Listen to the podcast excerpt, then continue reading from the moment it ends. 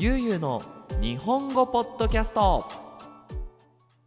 はい皆さんこんにちは。ゆうゆうの日本語ポッドキャストのお時間です。皆さん元気にしていますでしょうか？今日は2023年6月20日にこのポッドキャストを撮っています。皆さん元気ですか？はい。えーとね今日のテーマ早速いきたいと思うんですけど今日実はですね皆さんに紹介したい本があるんですよ。で早速それをもう皆さんに見せたいと思うんですがこちら。はい。また同じ夢を見ていた。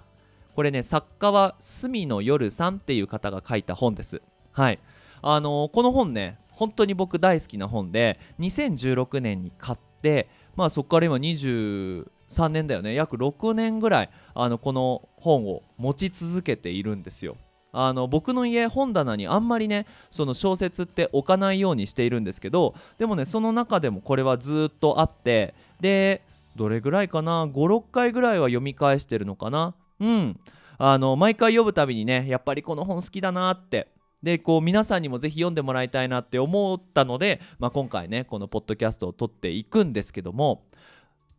本題にね入る前に皆さんに質問をしたいと思います。皆さん幸せって何ですか？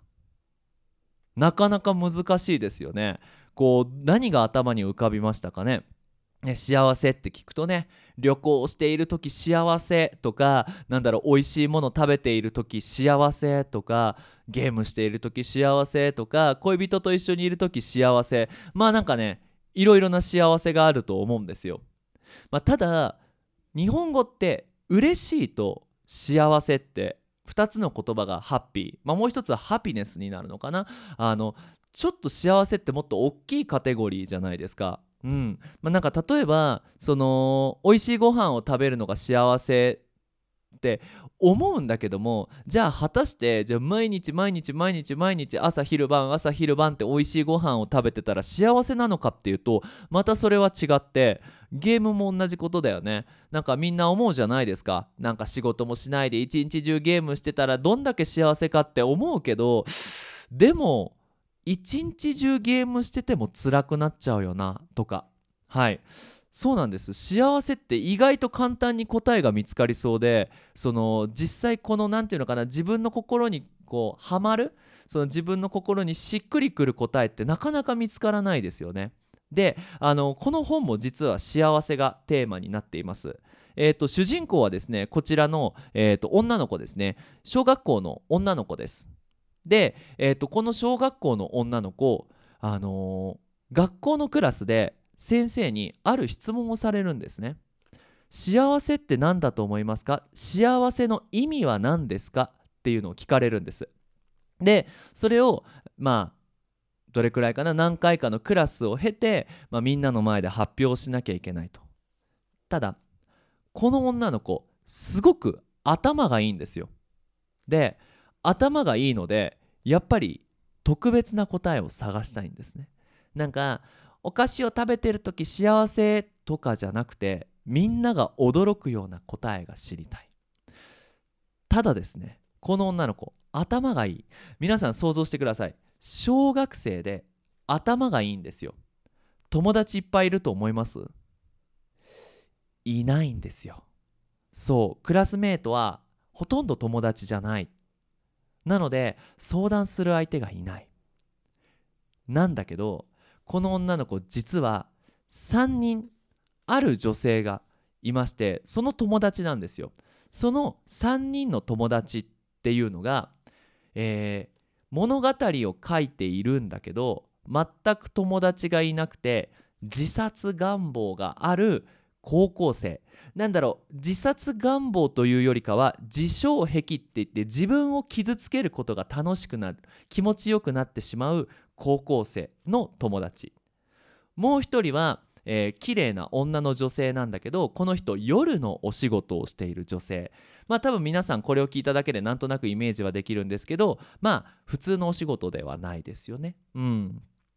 まあ、夜のお仕事をしている綺麗な女の女性の友達がいる。で最後のもう一人がおばあちゃん。もうすごくね年も上であの丘の上綺麗な家に住んでいるすごく優しいおばあちゃん。この3人高校生と、えー、綺麗な女の人とおばあちゃんの友達がいるんですね。でそれぞれの女の人に手伝ってもらいながら自分だけの幸せの答えを探すっていうのがメインテーマになってます。なかなか面白いですよね。何が面白いかっていうと主人公は小学校の女の子なんですよ。でそれぞれの人生のポイントポイント高校生の時に思う幸せと大人の女性になってから思う幸せおばあちゃんになってから思う幸せっていうのはそれぞれ違いますよね。実際僕も例えば高校生の時の幸せといえば何だろう彼女ができたら幸せだろうなって思っていましたし、ね、今大人になってね、えー、僕の幸せっていうのはあのー、ここにいていいよっていうなんか僕を助けてくれるそして僕は助けるその助け合いができる仲間がいっぱいいるって思うねいっぱいいると思うことが幸せだって感じるしこれが僕60歳まで生きれればおじいちゃんになったらまた違う答えがある。でそれぞれの年齢の答えを聞いて最終的に小学生の女の子が答えを出さなきゃいけないっていうのが面白いですよね。うんで、えーとまあ、ストーリーもさることながらあのなんで今回僕がこの本をおすすめしたいかっていうと日本語の勉強を始めてまだ小説を読んだことがない人が読むのにぴったりな本だからです。あのなんでかっていうと,、えーと文体がすごく分かりやすい。文体っていうのは漢字で書くと文の体っていう風に書くんだけど皆さん想像してください。これ小学校の女の子なんですよ。でこの本は基本的にモノローグで書かれています。モノローグっていうのは一人話だよね。なのでその道の説明景色の説明これは女の子が話している体で書かれています。そしてえっ、ー、ともちろん彼女が先生とかその自分の年上のお友達とか学校の、ね、少ない友達と話す時これはすごくシンプルな日本語で書かれています。なのでそんなに難しい敬語とか言葉が分からなくても読むことができる。うん。ちょっと最初の文をもう本当に一番触りの文を音読したいと思うんですけど、えー、と読んでいきますね。先生頭がおかしくなっちゃったので今日の体育を休ませてください小学生なりの小さな手をきちんと上げ立ち上がってそう言ったら放課後職員室に来なさいと言われた上に校庭もちゃんと走らされてしまったことについて私小柳なのかは納得がいっていませんっ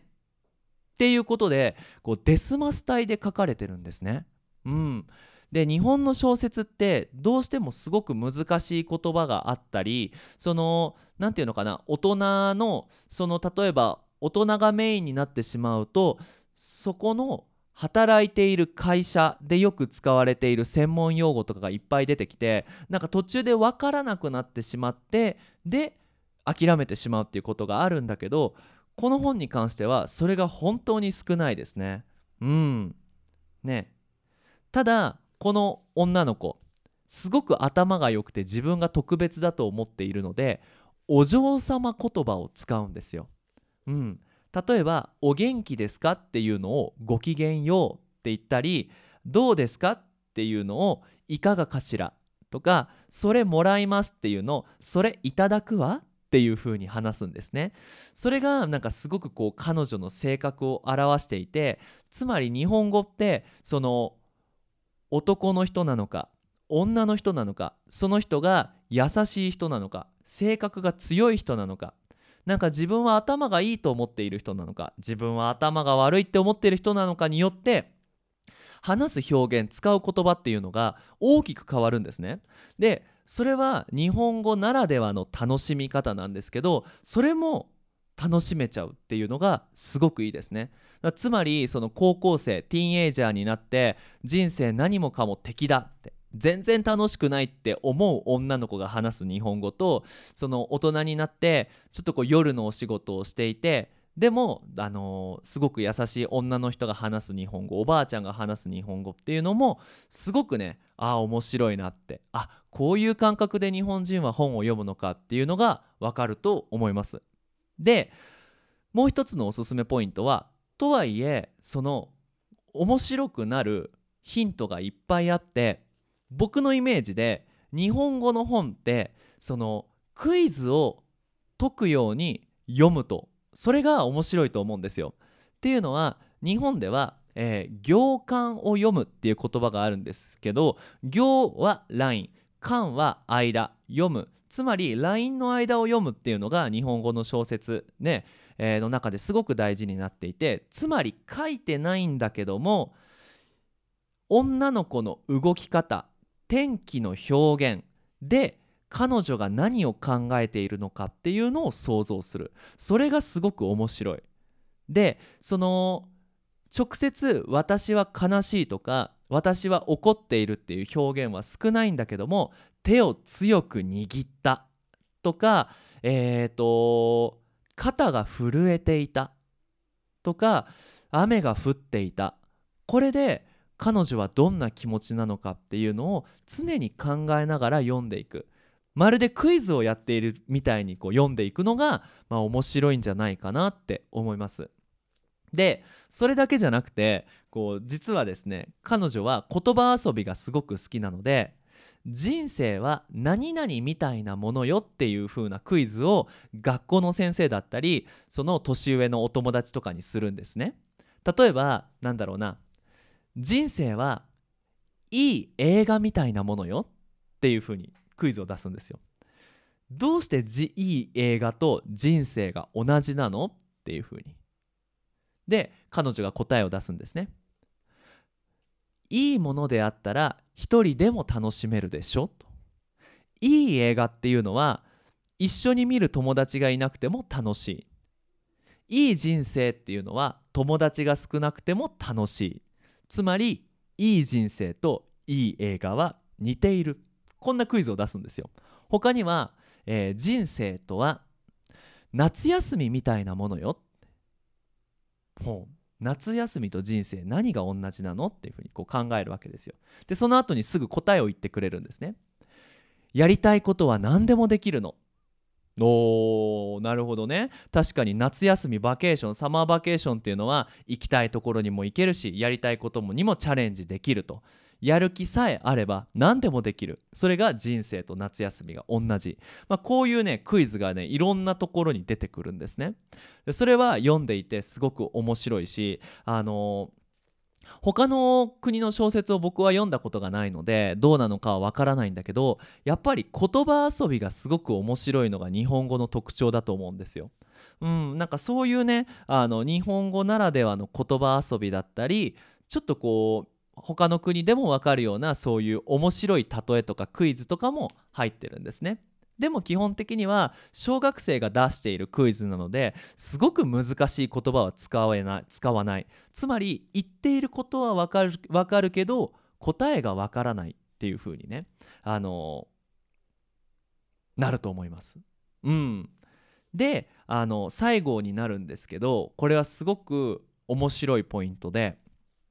小学生から見る大人の社会とかちょっと当たり前を当たり前じゃないと思える人から見る日本の学校社会の変な感じっていうのがすごくわかる。つまりなんか日本の学校でうまくいっていない彼女はその学校のクラスメートをどういうふうに見ているのかまああのー、正直に言うとちょっとこう上から見ている節はあるんだけどもでもすごくクリティカルにものを見ているんですよ。確かにこれって変だよなとかっていう。うん、とかその大人が当たり前だと思ってしまっていることは彼女にとってまだ当たり前じゃないっていうのがすごくピュアな心を持っているので確かになんでこれが当たり前になっちゃったんだろう大人になっていくうちに嫌なことが当たり前になってしまうなっていう風にあのー、感じるいい小説だと思うんですね。まあ、ちょっと軽くネタバレになってしまうんですけどもそのさっきも言ったんだけどねえーと、彼女には高校生のお友達がいてでその高校生の女の子、ね、自分を傷つけることでこう気持ちよさを感じてしまう病気になってしまっているんだけども頑張って本を書いているんですよ。でも彼女はその本を書いていることがすごく恥ずかしくて誰にも言えない。でも彼女はその本を見せてって頼んで、まあ、ついに読むことができるんですけどすごく感動したわって。ね。でこの日あなたはもう作家さんじゃないっていうふうに言うわけですね。で高校生のお友達はいや作家になるってなあんたどんだけ大変か知ってる？普通の人にはできないことなんだよ。私なんかには到底無理だよ。っていうふうに小学校の女の子に言うんですね。でその小学校の女の子が「あら間違っているわ」作家っていうのは物語を書いて誰かの心に新しい世界を作ることじゃない。私はあなたの小説を見て新しい世界が一つ生まれたわ。だからあなたはもう立派な作家さんよ。確かに。誰かの心に新たな世界を作るのが作家さんだと。今どうしても私は私たちは作家っていうのは本を書いて有名になってそれを売ることでお金をもらう人を作家っていうふうに考えるじゃないですか。そんだけこう作家っていうものを本質実は一番大事なベースのとこからこの女の子は見ているわけですよ。そういうものの見方ができる子が大人の矛盾を少しずつこう見ていってコメントをするわけですね。で30歳の僕が見て確かにこれって当たり前にしちゃいけないなっていうような問題と頑張って彼女は戦っていくんですよ。その姿を見てうわ素敵だなって。僕も物事を本質から見てなんかお金に縛られないで他の人の当たり前に縛られないで見ていこう。そんなね勇気がもらえるような本になるんじゃないかなと思います。はい。で、えーと、最後になるんですけど、まあ、この本をね読んで、えーと僕がね学んだことを皆さんにシェアしていきたいなと思うんですけど、まあ、こっからはねかなり物語の本質に関わってくる問題なので僕はこの本を読んでみたいと。でそのこの先のストーリーユうスケが学んだことは本を読んでから答え合わせしたいっていう方はもうここで一回ストップして是非この本を買ってくださるといいと思います。いやユース私はこれをこの先を知りたいんだっていう人はこのまま見続けてください。はいえー、っと何かっていうと今日の私っていうのはその未来の自分が幸せになるために生きているんだと昔の人昔の自分が大丈夫だったよってなるために頑張っているんだっていうふうに思うわけです。まあ、つまりどういうことかっていうと今の今日の僕がいると。今このカメラの前で皆さんのその皆さんに本のおすすめをしているユうスケがいる。このアクティビティは何のためかっていうと未来のユうスケが幸せになるために僕はこうやってポッドキャストを撮っている。つまりこのポッドキャストを撮って共感する仲間をたくさん増やしてそしていつかその人たちと会って人生がもっと楽しくなるためにこのポッドキャストを撮っている。で過去の自分を救うために僕はこのポッドキャストを撮っている。昔大きな失敗をしてしまってダメだなって俺人間としてダメだな俺なんて生きてて意味ないやって思った自分がいてでもその昔のユうスケに今今のユうスケ頑張ってるから心配しないでねっていう風に安心してもらうために今の私がいるっていうのをこのねえっ、ー、と小説を読んで学ぶことができました。うん、なのでその毎日毎日こうやって生きていると生きているためだけに生きているような感じがするんですよ。朝起きてクラスやってこうやってポッドキャスト撮ってで夜はご飯食べてゲームして寝るでその一つ一つに何も感じずに明日はやってくるなので明日のアクティビティをするでもその今日のアクティビティ一つ一つが未来の自分をハッピーにするために私が準備しているんだって思えば毎日はもっとこう充実してくるし大切にしようって思う。で昔いろんな人ってトラウマがあるわけじゃないですか。僕ももちろんトラウマがある。なんか恥ずかしい経験をしたこともあるし自分がダメだなって思ったこともある。でもそこにかっこよく「おい昔のユうスケ待ってろよ」と「今今の俺頑張ってるから。ね16歳の俺。あと15年生きてみな。めちゃめちゃかっこよくなってるぜ。っていう風に思えるように毎日を生きていくっていうのがすごく大事になるのかなっていう風に思いました。そんなね素敵な毎日をハッピーにしてくれる。そして毎日一つ一つをこう大事に思えるようなヒントをくれるこちら小説になっています。はい。であのさっきも言った通りすごくシンプルな日本語で書いてありますのでもしねこれから小説にチャレンジしてみたいでも何の本を読んだらかいの何の本を読んだらいいかわからないそこのあなたぜひぜひこの本を買ってみてはいかがでしょうか？はい。ということで皆さん今回も最後まで聞いてくれてありがとうございました、えー、最後にお知らせをさせてください。ゆゆの日本語ポッドキャストではパトレオンをやっております。えっ、ー、と概要欄のリンクから飛べますのでねもしゆゆのアクティビティを、えー、お金の面でサポートしたいですよっていう方はぜひぜひよろしくお願いします。そしてグループレッスンもやっています。ねこういう本を読んで感想を言い合う。ね、そういうお友達が欲しいとかその感想を言っている間に間違っている日本語があったら直してほしいと思う方はぜひぜひあのゆゆ日本語アットマーク Gmail.com までメールをください、えー、皆さんの参加お待ちしております。ということで皆さん引き続き日本語の勉強頑張ってください。それじゃあまたね。バイバイ。